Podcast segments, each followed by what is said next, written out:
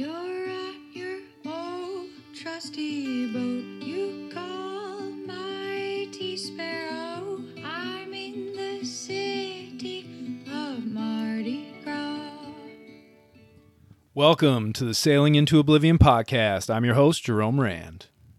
Good night, everybody. I say that because this is coming to you from about two in the morning. Uh, woke up from a crazy dream uh, about sailing and about risk and about reward and all this sort of stuff, and figured, you know what, I'm not going back to bed anytime soon. I don't know if anybody's ever had one of those vivid dreams that sort of shakes you, but uh, I just had one, and so I figured I'd get right on. Now, I also double dipped a little bit. I did this as a live stream, uh, but I tried to stay on point and not get into comments and questions and things like that. Believe it or not, people actually watched this thing uh, at that time. And uh, so I was really trying to keep it more podcast oriented. But towards the end, I started to uh, get into some of that. So it's a bit of a, I don't know, uh, back and forth a little bit. But in any event, it's an oddball, uh, but it was something I figured it would be worth sharing some of this information and my thoughts on. So uh, we'll get into that, and then there's a little update about the Golden Globe. So without further ado, we'll get into it. But as I always have to say, if you want to support the show, and many of you do, which I absolutely can't thank you guys all enough. It's just absolutely amazing. Uh, you can head over to Patreon. The link will be in the description. And if you want to reach out to the show, questions, comments, all that sort of stuff, just head over to sailingintooblivion.com and click the podcast button, and it'll take you right to where you can write me an email, and I'll get right to it. I know I have a few that I need to get to, but uh, right now I'm working and doing all this other stuff, and uh, I will be getting to them this weekend. So hopefully we can do a questions podcast coming up. Uh, but other than that, thank you everybody so so much for all the support, and uh, really appreciate it, and uh, loving doing this podcast. So here we go into risk and reward sailing around the world. Good morning in the early early AM. This is crazy. It's uh just about 2:25 in the morning or so, 2:30. And uh woken up out of a absolutely crazy crazy dream and pretty much just 100% got me up and out uh Oh, and just wanted to, because it, it was the, I don't want to sit here and describe my dream because I don't think there's anything more more boring than that. But uh, the gist of the whole thing was essentially that uh, I was hanging out with one of my friends, and then he gets a phone call, and it's somebody who is deathly concerned about me going out to sea. And this is something that I've dealt with. I don't know, uh, pretty much. I don't want to say my whole life, but my whole life of solo sailing for sure. And essentially, you know, in this dream, I I ripped because I can hear I can hear what this person is saying, and essentially, it's like you know that I'm I'm rolling the dice and the odds are stacked against me. The more I do this thing, the more chance I have of having it uh, turn out really badly and essentially, you know, uh, being overtaken and then and sunk and lost. But I, I eventually in this in this dream, I rip the phone right out of the guy's hand and uh, I get him on the horn and I start telling him why why I think it's worth it to go out there and and all that sort of stuff and what the you knowing the risks still sort of uh, wanting to live my life in in a certain way in a certain direction and not foregoing safety by any means, but uh, taking a calculated risk at least. Uh, that's how I sort of. well, anyway, so I'm I'm I'm basically, and I'm I'm not being mean to the person, which was kind of nice actually to say tell you the truth. If subconsciously in your dreams you're even trying to to be respectful to uh, another entity uh, who's trying to tell you what to do, I don't know. I think that says a lot about a person deep down inside, maybe. Uh, but so essentially, I'm I'm talking about you know um, life and and how how you want to live it and the difference between just sort of mulling through and, and going through life and and trying to be as safe as possible and live as long as possible and avoid death at all costs as possible. I think there's nothing wrong with that. And I think I think there is definitely a part of human nature that essentially says, you know, hey, um, you probably want to just protect yourself at all times and strive to survive sort of instinct. I think they talk about that with the the whole lizard brain thing, but I, I think that's more about fight or flight uh, sort of stuff. But hmm. oh, that coffee's good. I'm gonna be regretting it. I was thinking about, you know, get up, do do this, and then uh, and then try and get back to bed. But I have a feeling that this one, hopefully, we can go on for for a while because I've got a few points. And if I can do that, then uh, it'll probably already be getting close to uh, light time. And then maybe I can sort out a couple of things before going to work. Excuse me. Oh, I, mean, I was literally just asleep maybe 10 minutes ago. And uh, I don't know. It is what it is. Mm. But it was kind of fortuitous and who knows maybe maybe this lunch i had with um, with my new friend jim the other day and he and i spoke at length or as, as long as you can in a 30 minute lunch break uh, but we spoke about how how you know a lot of people do really and it's sensible that we try to be in a safe and secure environment as much as possible. The vast majority of us do, but every once in a while there are sort of outliers to that, myself included, that get for some reason it in their head that they want to go out and they want to do certain things that are way out of the safety zone uh, just to go out and experience them and see what they're like. I mean, when I think about why I went and did my trip around the world, and even in the the beginning pages, like the intro of my book, I talk about that I still have no idea why I went. And I don't think that's quite true anymore. And maybe it just comes down from down to old age or more time to ponder this subject uh, or being questioned about this subject by people. So there's a lot of uh, thinking that goes back into it. It's not like you go and do something like that and then you never think about it again. And the fact that I'm still, you know, I spend quite a lot of time alone. Uh, you know, your brain is twisting around and, and you start thinking about stuff. So I think one of the biggest draws for me initially was just the fact that I was being inspired and I was reading about these guys that went and did this thing and tried to get it going and uh, make it all the way around the world solo and nonstop back in the 60s. And I'm reading these books and doing these yacht deliveries, and I'm enjoying being out there um, and it just what what I think question the questions that kept popping up in my head is how how does it feel after you've been alone at sea for a month? And then what does it feel like after 3 months and 6 months and even 9 months? And not only the alone part, but what does it feel like to be on the cusp of entering a place like the Southern Ocean down in the South Atlantic and know that you have to go underneath Africa before even getting into the Indian Ocean and trying to deal with all of the dangers and the risks that that lie in that ocean alone.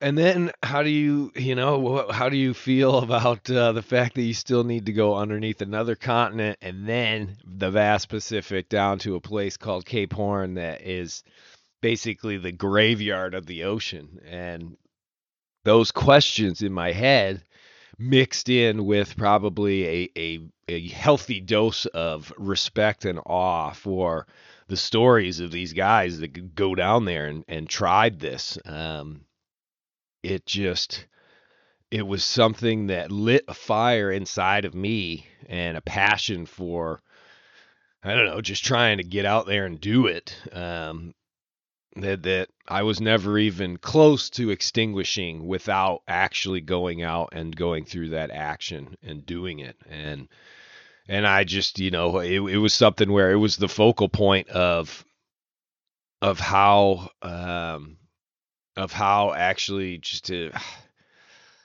oh man it's it was like the focal point of of uh geez I'm getting lost in the weeds on this one.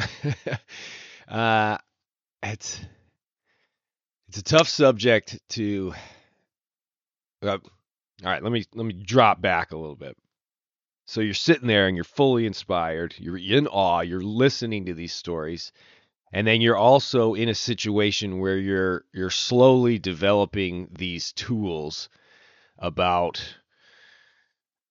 doing these activities. And even though I was on these boats and there were other people on them you know when you're doing yacht deliveries you're typically doing watches by yourself. So for hours you know through the night or during the day you're the only person up and awake. And so you do get this tiny teeny little taste of what it feels like to be a solo sailor.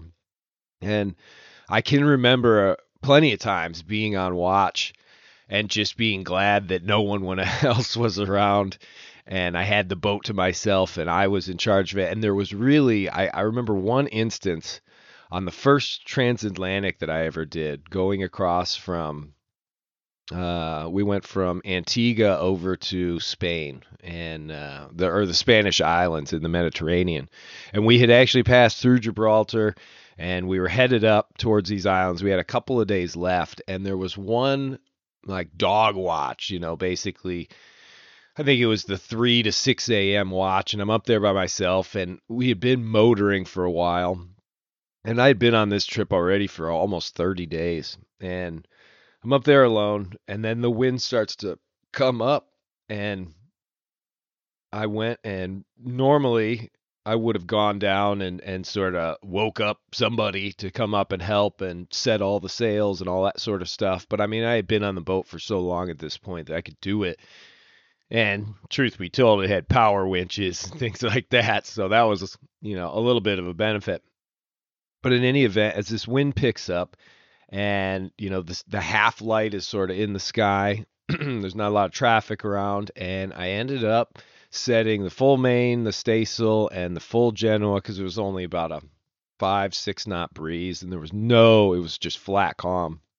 And then suddenly shut that engine down, and now we're in the Mediterranean. I think I was probably like 23 years old. In the Med, we're sailing. We get just a little bit of heel on. There's silence. The boat is just absolutely loving it.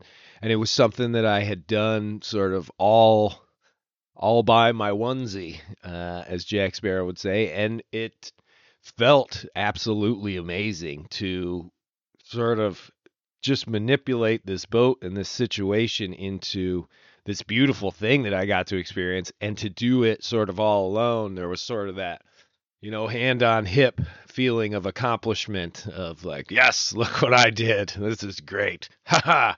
You know, I'm it, I'm capable of it. And I've I've felt that sort of thing in other aspects of sailing now that I do the vast majority of it by myself. Um, where, you know, you go through some really rough, ugly, ugly weather, or you just go through some very uncomfortable weather as as in like you're just beating into you know choppy seas and you have to do it for day after day after day and then you finally break free through that or the wind shifts and now you can crack off a little bit and reach away and now things get comfortable the boat's sailing fast and all that's going on. And when you make it through that ugly to get to that beauty it really is uh, a spectacular feeling and it one affects the other. I've always found like the uglier and crummier it is. If that's way up here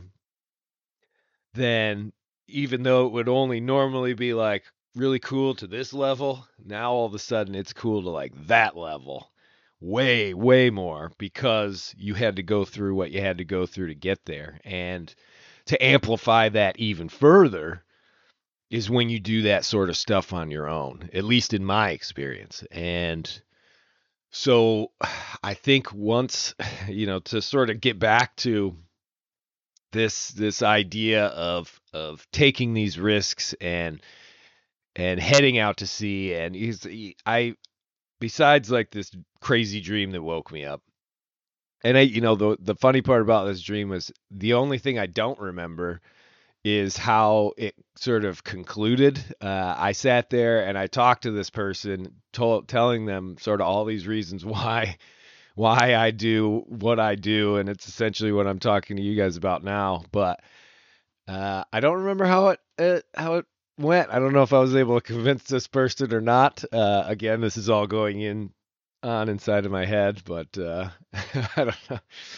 I don't know. It was crazy, but uh, you know, when you do have these these these risks, that is also where you have the rewards. And for me, again, these rewards are these feelings of accomplishment and feelings of um, I don't know, proof of of ability, I guess.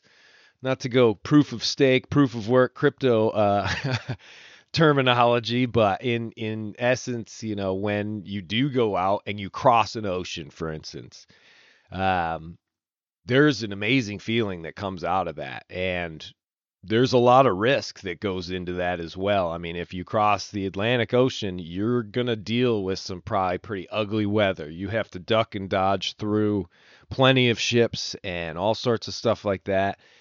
And yet it's a doable, it's an attainable thing. People do it every year. Probably thousands of people do it. Um, maybe not thousands do it alone, uh, but let's say a hundred do it alone.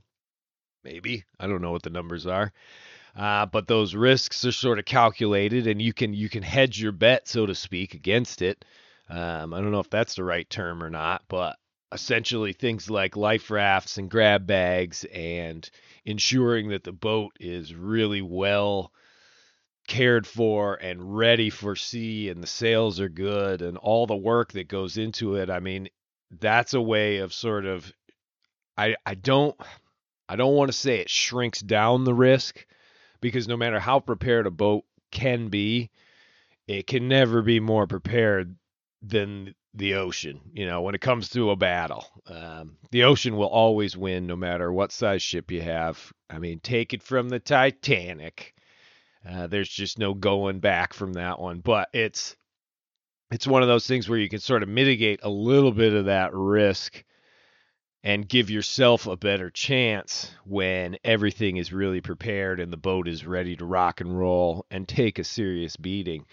But again, that risk still stands. Um, but then you get into that reward side of things of of I think I think the rewards start of of doing these sailing trips absolutely begins right then and there the moment you start to make your way off into the horizon and away from land because instantly I get this feeling of adventure, adventure on the horizon. As corny as it might sound, it's sort of one of those things where this overwhelming feeling kind of comes up over you and you're sort of like oh you're looking and the land is slowly disappearing and eventually it's totally gone and now you're completely out at sea and you're just feeling 100% alive because you're in that moment. There's really nothing else that matters at that point except for you and your little vessel and whatever the wind and clouds and waves are doing.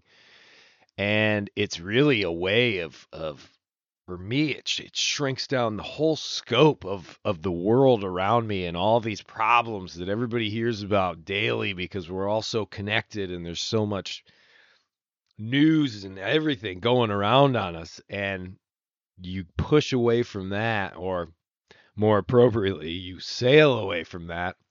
And now you're in this world of just present. This is what's going on now. This is what I'm dealing with. And even though those thoughts of of you know what's it going to be like tomorrow, or a hundred miles, or out in the middle of the Atlantic, or over how am I going to pull into you know France or something like that, all these things can come up, but you sort of I've always been able to sort of let those just like a feather floating down, just whew, let that just simmer and then it disappears and you don't worry about it. But those that reward of being out there and being forced to deal with and focus on the present, I think is is you know again it's that that scale right there of like it's risky to take off on a boat uh, and head out because it hasn't, you know, if you've been tied to a dock or on the hard for a long time, who knows if that boat's going to sink, right? It happens all the time. But then you get out there and you start dealing with it, and then you get that reward of, hey, I'm out here and I'm in it, and it's forced upon me, and now I'm living in the present, which I think I think most people agree that, that that's a better way. You know, you can you could live your whole life thinking about your past or live your whole life worrying about the future uh, or you could just join join the present moment, and that's that's one of the things that I think these sort of taking on these risks is uh, at least in the adventure scope uh, is really really good for.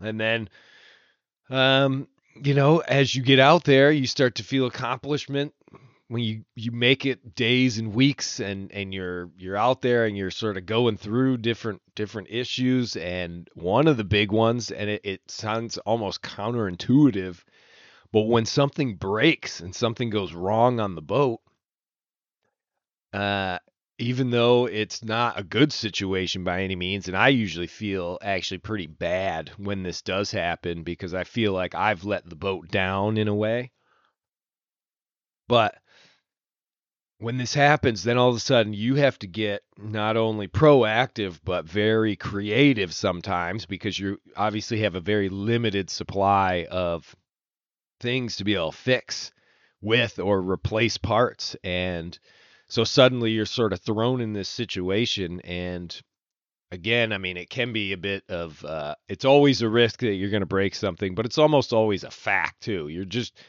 it's going to happen on a sailboat. There's too many moving parts and there's too much force and too much this, that, and the other thing. Something's always going to break. So it is a bit of a risk as you sort of plan these voyages. But again, the reward is now all of a sudden you're forced into a situation where you have to get going. You have to do a whole bunch of stuff. You have to get creative. You have to work hard. And you absolutely have to fix whatever the heck broke so that you can continue on and and keep going in your sort of your destination um sort of uh you just have to keep going yeah i don't know why i'm trying to like pontificate that out uh, that's crazy um and then obviously the the biggest one is when you pull in but this one the end of any voyage is always a bittersweet thing that i've found um because as I'm pulling in and all the things that are on my mind at that point and and again this is like the exact opposite of when you set out and now you're fully in the present. As you pull in it's the only time I've ever been on a voyage where I start considering everything else that's going to happen in the future. What it's going to be like to eat that hamburger. What it's going to be what the beer is going to be. Um how I'm going to pull into the harbor, I start to get these worries of like, oh, geez, what if the weather turns and what if the engine doesn't work? and all this sort of stuff. And for me, it's a great reminder of of how nice it is out there, as opposed to uh, having to sort of deal with the the real world. Uh, or the world of I shouldn't say the real world because obviously they're they're both very real, um, but it's I, for me, having spent so much time out there, uh, obviously there's a preference for for the uh, former and not the latter. Being when you're out at sea, it's a simple and uh, a very beautiful existence, and I think it can be on land as well. I'm not I'm not trying to get crazy like that, but it's just different. There's a whole lot of input coming in uh, when I'm on land, and sometimes it's a bit overwhelming but so it's a little bittersweet for me. But you still have you have this beautiful thing where you've you've accomplished your goal and you're you're pulling into the next port and you've made it you've been out for a month or something like that and so that definitely feels good and all these things sort of accumulate into the pile of excuses or rationalizations of why why I take the risk to then go out and put myself in this situation that I have to get myself out of. And maybe that is a big part of it as well is that that self challenge of you know right now in a lot of ways uh the world I think gives people the opportunity to not give up by any means. Uh I I don't want to sound like that, but the world gives everybody the opportunity to be very secure and safe and live a very normal, structured life that doesn't involve a huge amount of risk and uh, also probably doesn't have a huge amount of reward. Uh, case in point, you know, you can get a very, very low stress uh, type of job that just pays you enough. You can get a small apartment and you can probably take the bus and you can you can just do that and you can work for somebody else and you can go and and continue your life all the way until you're old, old, old, and then they'll even cut you a little bit of a check to be able to to just keep keep keep going until you you finally kick the bucket. and I don't know. I mean, eh, for some people that might be absolutely the best. You know, just having that security. I mean, I, I think if I was a really anxious person and I couldn't let the the worries of the world go and you know all that and I know people like that and uh there's a, a I'm not saying there's anything wrong with it it's just the opposite side of that would be I think that uh you get this bug where the idea of going out and taking on the biggest challenges that you can and and really adding such a a element of risk and reward into your life suddenly you're going to have these ups and downs but that is going to be an adventure in it in and of itself. And it just i don't know i've i've found personally in my life that it it it has yielded just an immense amount of things to think about things to share with people that's probably one of the most surprising parts about coming back from even just the Appalachian Trail or the big trips around the world and all that is that people like to hear about it. And I know that it, it definitely there I'll be honest and there there there is part of me that enjoys sort of that bit of attention even though I typically will always get a little overwhelmed uh you know, if I'm in a big room and there's a lot of people asking me, firing away questions, um, there's a limit to how much of that I can take before I need to like recoil back into a corner and sort of escape. Um, but it is also, there is an ego thing there where it's kind of nice to have people uh, in awe or, you know, tell me that they would never ever do it, uh, do anything like that and all that sort of stuff. But in the, in the essence, I think what I really enjoy about it is just bringing an experience back to people, uh, to everybody, anybody that wants to hear about it, and maybe just that small glimmer of hope that it might just inspire somebody else to get off the couch and go for it and uh, and take on some sort of little semblance of a challenge. And it, you know, I've always told people that it it never has to be the ultimate thing. Um, you know, even in my life, the first little adventures that I ever went on were little 15 and 20 mile biking trips just around, you know, around Petoskey, nothing big. Uh, but then we ventured off in our teenage years up to these camping trips up in the uh, UP and up in Minnesota, and then those would be like 10 days, and you're out in the woods, and you actually have to be sort of self sufficient. And uh, if you don't bring something, then you don't have it because you're in the woods now. And those sort of, I think, were the initial spark of of trying to, I don't know, challenge myself for these rewards because you'd be out there and you'd be in the most beautiful setting. You can't hear a car, there's no planes, there's nothing. You're just in these absolutely amazing woods. And that's the reward.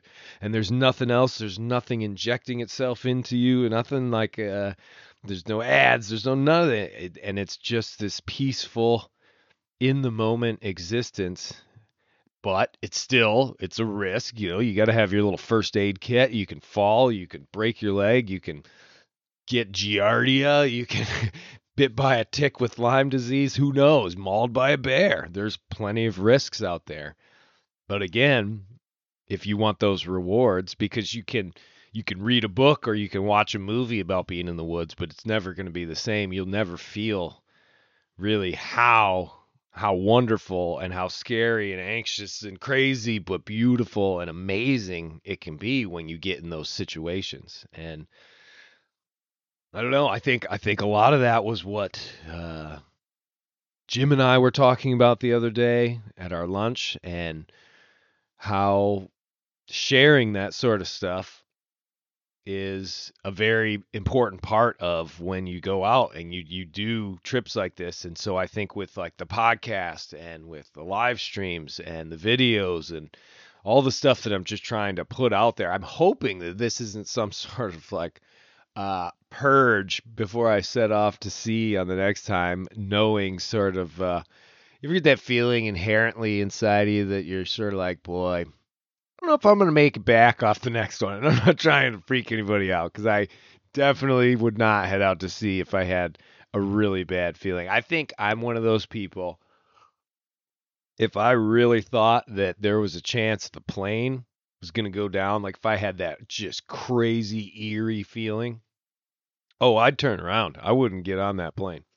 Uh, now, if I'm already on the plane, and then I get a feeling like that, I'm not also going to be the freak mo who who's like, I gotta get off the plane, open the door. Like that's not happening. Uh, I I kind of understand that that that's probably more anxiety, but you know, the night before you have a crazy, vivid, insane dream, and I think that's kind of the nice part. Is it? At least I know. I think I would have remembered it if in this dream I would have, uh, you know, for flash forward to I'm out at sea and then the boat goes down or something like that. And thankfully, I've never really had that. I've I've had dreams where the boat's sinking, but um, usually doesn't make a whole lot of sense. So so I don't know. That's pretty crazy. But you know, and I I, I kind of think that possibly, very much possibly, inspiration may be what has uh, brought about some of these thoughts and these feelings lately because the Golden Globe race took off the other day. And so these guys and gals are beating their way out in old timey boats, just like mine, without much technology, just like me.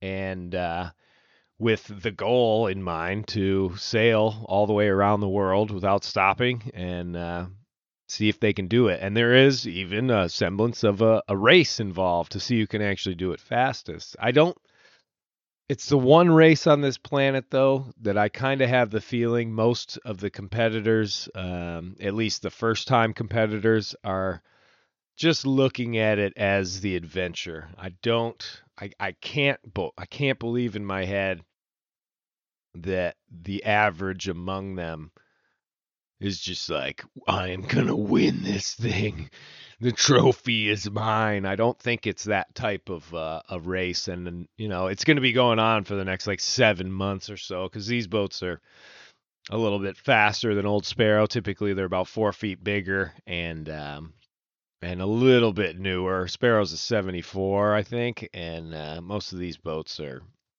a little newer than that, but I don't know. It's gonna be it's gonna be very interesting to watch, but I think it's already giving me a little itch where I was like, oh, those guys all took off. Oh, and I'm starting to check the weather a lot more, and I'm seeing the weather patterns. And whenever I look at these weather patterns, I'm always like right now, even in the Atlantic with the hurricanes out there, I'm sort of like, ooh, oh, if I was out there, if I was on that lower edge, whew, I could scream out to the east and get to the doldrums and I don't know, but the same time, then I look around this boat and I'm like, oh, geez, project, project, project, project, and uh, I don't know. Uh, it's it's there's a lot. There's just a lot of irons in the fire right now, and I'm I'm hoping hoping to be able to uh, put them all together over the next month and a half, two months, so that it will be once again my turn to uh, head out to sea, not for some grand, crazy, epic round the world voyage, but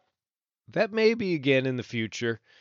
Just not yet. I've learned my lesson. If anything, I uh, I like to take notes from my I don't want to say mistakes, but experiences. And uh, that being said, in that in that frame of mind, the last two trips that I've tried to go on, I was trying to essentially put things together too quickly uh, on too small of a budget, and um, without without having thoroughly gone through this boat the way that it really should have been done. Um, you know, there's there can be, I think, a little bit of an overconfidence when you have a boat like Sparrow. Um, these Westsails are just built so strong that you sort of just believe in them, and sometimes that can get you into trouble because it's really, um, I don't know, it, it really is. Uh, one of those situations where you're like, oh shit, yeah, it'll be fine. It'll be totally fine. It'll be all good. Oh man. But uh, all right. Holy cow. This is uh wow, we've been on here for over 30 minutes. Click that. When when I hear about and read about Bill King and his sort of adventures uh and well, not I don't want to his adventures are crazy. He was a submarine guy. I mean, it was unbelievable. But him going through that storm in the South Atlantic that took out his masts, um, that has always made it so that I fear the South Atlantic like crazy um, because I don't know if it's the weather patterns that are down there coming off the Andes Mountains, but I mean, he was in basically a fully blown hurricane. And there was the other competitor in that race who was in there as well, Moitessier's friend, who ended up dropping out after that, and he wasn't even near where where um, he was hundreds of miles away from from Bill King. But I mean, it was also one of those lessons when when Bill essentially, as he told it, I guess, um, he ended up finally getting into a point. I think he was lying ahull and he just wanted, he needed to get some sleep. Uh, he had been up for quite a long time. The seas were absolutely massive. At one point, he describes basically getting picked up by this wave and then seeing a seabird fly, you know, in the trough of the wave in front of him. And it's like 30 or 40 feet below. I mean, if that's not an epic scene, because the whole thing took place under the full moon is absolutely amazing. Uh, talk about risk and reward there. I mean, the I when hey, and actually that that brings me to a good point. Well, uh, with Bill King though, and then he goes down below, and he's he's lying ahull. So far, it's been so good. I I can imagine it was probably really scary because you're getting just absolutely walloped every once in a while by a breaker. Because even if it's like a 10 foot breaking wave, that impacting the side of the hull is insanely loud. It's crazy violent. It it's really just a scary situation. Now multiply that by like say three, so you've got 30 foot breaking waves. Now you're in a position where you catch the wrong wave and whoop, it's gonna flip you over.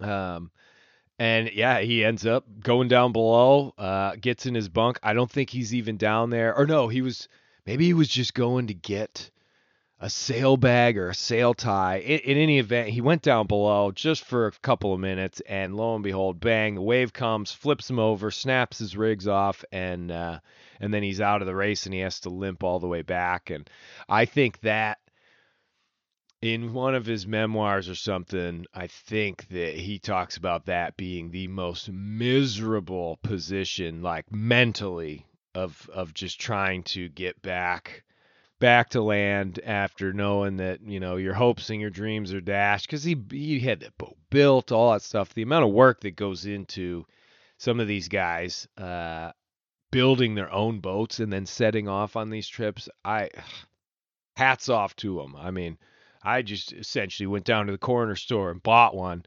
Uh, I did have to put quite a bit of work into it, but nothing like building it from the keel up absolutely amazing. Uh, but I think I'll probably end up trying to do one of those uh, sailing stories about Bill King's night in the South Atlantic, and uh, and then maybe I don't know. I, I I guess there was a story when he was trying to do it the second time because he really just wanted to accomplish the feat. I have a feeling he was one of those guys that really wanted to. I don't know, and I don't mean this in a negative way, but put another notch on his belt uh, as far as uh, adventures in life that are accomplished. But in any event, uh, I think he was south of Australia and a, a great white started chewing on his rudder or something like that. And then he ended up having to retire from the second time he did it. So I don't even know if he, he was ever able to make it around the world solo nonstop or not. I'll have to I'll have to search into that. Oh man, what do you use for weather forecasts? Uh, weather forecasts are a little uh, typically i'm using grib files and essentially all that is very small uh, very small data so that you can download it through a sat phone uh, or on iridium go but it just gets blown out on something called zyGrib and that gives you your your interactive so to speak weather chart. Um, i am going to be looking into iridium go and getting um, PredictWind so that when I go out to sea, not only I can see it, but uh, people can see what my track is uh, for easier sort of tracking and stuff. And again, that's sort of in the same subject of of trying to be able to share these adventures to hopefully inspire people to to get up and get out and uh, take a little risk and try and get some of that reward. I've never, yeah, I, you know, I, I I guess way back in the early days, I did. Uh, we used to have an SSB uh, or an HF radio, and we used that for picking up weather forecasts sailing off the coast of Australia. But that got phased out pretty quickly when the sat phones became very, very reliable, and um, you know the the amount of electricity and power that you needed for an HF radio and the know-how as well, which I've always thought that if if something is really technical and difficult and you master it, there's something kind of cool about that. Um, but you know, to install an HF radio on Sparrow today would just be a nightmare. And uh, if I can just pick up a, a sat phone, although I've had a sat phone go pretty much dead on me, and then I think one of the troubles with that sort of equipment is that when those things die, very much like an iPhone, there's no there's no bringing that there's no resuscitating that back to life. Uh, that's definitely a risk for sure is that you're going to have electronic failure. Uh, just finished the audiobook. Thank you howard. I appreciate it. Hopefully you liked it. That was that was probably one of the most difficult uh, endurance feats of trying to share this story with people because i know a lot of people instead of uh, it's it's hard to find the time to sit down and open up the book and read it and everything. Um, but to be able to listen to it in the background while you're doing whatever else you have to do is uh, is quite nice, and I like it. I know my brother Sven loves, absolutely loves audiobooks. His his library on Audible has to be like 400 or something. But his books are kind of uh, I label them as scary books, and uh, they're all about real life situations like he had one book called Rabies, and it's basically the history and the possible future of rabies and uh, the gift of fear, all about just all these things, and then very, very concise political and geopolitical uh, books about all this sort of stuff that when you're out at sea and you're alone, they're not the things that you want to be pondering and thinking of unless you're absolutely in the mood to do that. But I've I've turned on some of his audiobooks that he's given me. 5 minutes in, I'm like, "Nope. I'm not going down that rabbit hole today." Chris Hedges, I don't need to listen to this. I appreciate your efforts, but I don't need to hear it right now while I'm in the Atlantic Ocean. Oh man, too funny, too funny. Well, I think I am going to try and uh, get a little little sleep. Maybe I'm doubting that's going to happen because I still have a full coffee. Hmm. Oh, there was one um, question that I got on one of the last videos. So I, I put together this this clip of going through sort of the the whole thing of going through this this pretty ugly little line squall that ended up being multiple lines of squall in the doldrums uh, last year, and it's about a, like a seven minute video or something like that. And in the beginning, you can see that I have full main, full staysail, and full uh, well, not full jib, but like a working jib. So I, have essentially I've got all as much canvas flying as possible in the background, and then I turn the camera, and you can see pretty ugly cloud situation going on behind me, and uh, or just upwind of me, and I had already been out at sea for like 40 something days at this point. So I'm very in tune with what's going on and everything. And I'm very, very quick with being able to drop sails. And the question essentially was, you know, in your video, I got to ask, what the heck? Uh, why did you have like full mainsail and all those sails up and da da da da? And um, it was a really good question because it does look a little like, doesn't make a whole lot of sense. Uh, big squall coming in, you'd think you want to prepare early and all that. The only problem is essentially I was trying to in that trip get down to Cape Horn and trying to do it in a timely fashion. So one of the things you have to do is basically sail your way right up to the edge as close as you can until the winds come in from the squall and then you start dousing sort of you, you try and douse it and then 10 seconds later the wind hits. Sometimes you get lucky with that and sometimes you don't. It's again with tonight's topic, it's a risk that you have to take. But uh, I've always found with these squalls, typically, and and that that one in particular, was that if if I take too much sail down too quickly, then the boat loses all momentum and all speed. Um, you can see in the beginning that we're really not moving fast. We're just essentially I'm trying to keep the boat heeled over so it doesn't start rolling to to windward and doing that and then just slogging out with the sails and all that sort of stuff. So I'm keeping that up just to keep a little power on. But when I deal with the squall coming in, essentially I am under the agreement with Mother Nature that, uh, and I've only learned this through experience with my boat, so it's different with everybody's. Uh, but essentially, if the wind comes on and it comes on real strong, it takes only a few seconds for me to send Sparrow sailing directly downwind, ease that main way out, and then drop whatever head sails that I have. And I'm pretty good up, even with the full main, I'm pretty good up to like 30, probably 35 knots uh, of wind because I'm going to start going really fast as well, which cuts the wind. And with just that mainsail, it's not too bad. And typically, if it was blowing that hard, as soon as the other sails were all down, and those can be literally just doused, like I will just whoop, undo it, let it fall. It can drag in the sea for a few minutes. It does not matter to me. And so that just depowers that. And then I can go straight to the mainsail and put a reef in, even going downwind. It's uh, not great as far as the chafe on the sails, but it's uh, it does it does work. You don't have to be pointed into the wind for a little reefing session on the main. Uh, but that was why I had so much sail up. Essentially, it was to really use and abuse every bit of wind, um, and also just sort of being being in uh, being one with uh, the boat at that point, and really knowing what I was uh, capable of of handling. But it is it is again, it's a risk because you're looking at this cloud and you're looking at basically this wall of water and wind that's coming at you and you're sort of like boy how bad's this one going to get? Because i have had instances where the wind literally i i i saw you could see the effect the wind was having as it was cascading straight down from the sky hitting the ocean spreading out.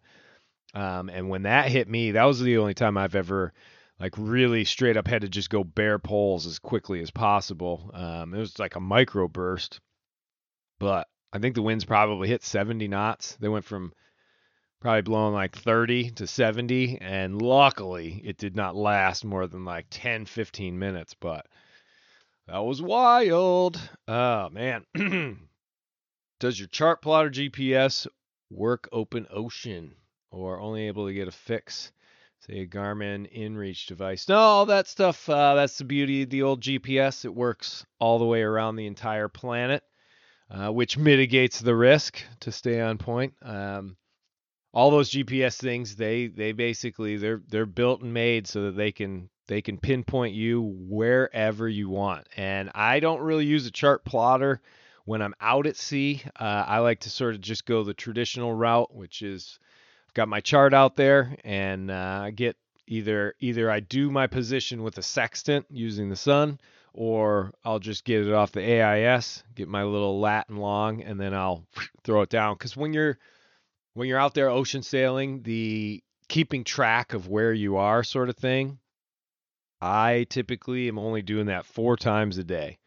So in my logbook, every six hours, I'll log what the heck's going on, and uh, and then once a day, I'll actually plot my position on the chart because you got to remember the chart's this big, and it's of the entire Atlantic Ocean. Let's say I do it in pretty much those sections, and if I sat there and tried to chart it every three hours, you'd just see a continuous line going, and pretty much the uh, I'm sure I'd rip the paper right out. So I don't know, pretty crazy stuff. Well, I am going to um, I'm going to call it right there and uh, be be out of here. And I don't know, I may try and do a little project or something, or uh, maybe get to editing or something like that, but everybody that was watching, thank you. I appreciate it. And uh, obviously, obviously, big thanks to uh, every everybody who listens and uh, comments and all that sort of stuff. So I really, really appreciate it, and I'm hoping to be able to do this more. I had them reset the router, so hopefully there weren't too many uh, interruptions. And uh, everybody have a good night. And that's uh, okay. So before I shut this down and then either go back to bed or start doing projects because now I've drink I've had quite a bit of coffee, so I doubt I'm going to be able to fall back asleep. Wanted to just check in with the GGR, the old Golden Globe race, and uh, see what they're doing. And nobody, well, I guess I guess one or two of them are on the edge of getting out of the Bay of Biscay. As we left them the other day, this is like day three or four of this uh, of this race. They they were getting hit by pretty much headwinds trying to get out of there. And it looks as though the headwinds have abated for the most part, but we have. Um, I'm not sure. There's one one guy, I think a French competitor, who is heading back. So somebody must have gotten busted up. I'll do a little research uh, on that so that I can be a little more up to date as far as what's going on. But uh, if one of them already dropped out, then uh, that is very typical, I think, for the round the world trip races and stuff. Um, but as far as the weather goes, it looks like they're getting westerlies now. Um, so the ones that sort of went north and uh, and everything are probably doing all right. They are going to run into a bit of a calm over by Cape Finisterre, but it looks like they're getting some decent, uh, a little bit of decent wind. But that's going to change quickly as that hurricane goes north, it's pulling in wind from the southeast and the south. So essentially, these, these sailors are, are going to reach Cape Finisterre and then have more headwinds to deal with. And as this week comes in, it looks like that that uh, hurricane is is slowly disassembling itself, but it's also amassing its uh, considerable energy and and weight into uh, a bunch of southerlies. Oh boy, that doesn't look great. And the sort of the oh man, what's going on with that? The the end the end little the last gasp of uh, heavy heavy wind looks like it's going to swing a little bit to the south and then make its way over. But it's going to dissipate, so at least they're in lighter wind conditions. Um, hopefully the swell and everything isn't too bad. But yeah, they'll it's going to be a few days before they get any semblance of a uh, of a tailwind to uh, help them help them along the way. Oh, it's a bummer. And you know the the crazy thing about this is they have no idea what the weather's going to do because they're unless I don't know what the rules are as far as if there's another ship out there if they can call them on the radio and ask them weather reports because back in the day with the first Golden Globe, they should have been able to. Uh, they could they could get information from other sailors and stuff. There weren't any rules about that, but it looks like yeah they'll they'll have about a week more of, of headwinds and then they're going to get flat becalmed. oh, jeez. Oh, and then they've got another ugly system coming up. Boy, I can put myself right into that position, and I know how frustrating and absolutely just devastating mentally it can be. But the nice part for these these guys and gals is that uh, they're in the the beginning of this trip, and so energy levels are high, um, enthusiasm is high, and excitement is high, and those are sort of the things and the tools that you need to really punch through some of this this crap that you got to deal with. I mean, I know, I know, I had it. I I luckily had uh, on my trip around the world, I had a very nice start to the session, and then it got a little shaky and then it just got downright insane as far as beating into the seas and the wind and trying my best to get as far east as I could. But yeah, it looks like it's going to be probably about a week before these these uh, sailors are able to really catch a break, so to speak, when it comes to the weather. And then after that, who knows? Might be a bit of a slingshot ride down to the equator. So that's my GGR uh, little update there. And uh, yeah, I guess I know this was a bit of a Mod Podge sort of podcast, but when you have the uh, inspiration to get up and do one, you just got to do it because uh, I don't know. I like I like putting out the content, and uh, I guess thanks for all the support, all the comments, all the love out there. I appreciate it. Now, uh, I'm going to try and figure out what to do with the rest of my hours before uh, I go into work. So thanks for listening. As always, until next time, take care.